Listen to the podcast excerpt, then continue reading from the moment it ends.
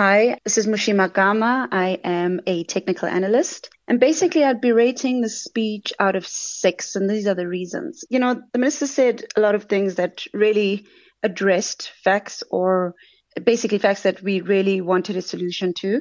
Um, of course, our biggest concern was Eskom and tax increases, and he basically really sang a, so- a song that kind of soothed us in a sense that they're finding some remedy for Eskom, which has been the rot in the economy um, for some time now, and the fact that you know they won't be increasing personal tax, but still be able to bail out um, Eskom for some, I think, for around 254 billion. You know, it's it's everything that we need to hear because we are really going through some strain based on that.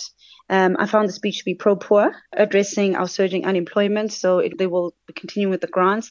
So I like the incentives for solar, tax relief for businesses, which is which is you know quite urgent and also the accountability for municipalities. So that was the key issues I kind of picked up, which I really did like. And I'm giving it a six because to me, it really sounded like a really great first date, something similar to a really first date with high potential, but we need to see action. Um, we need, you know, people must be taking accountability. He's talking about um, construction people being, you know, like taking out the rot from all of this, you know, looking at infrastructure all great.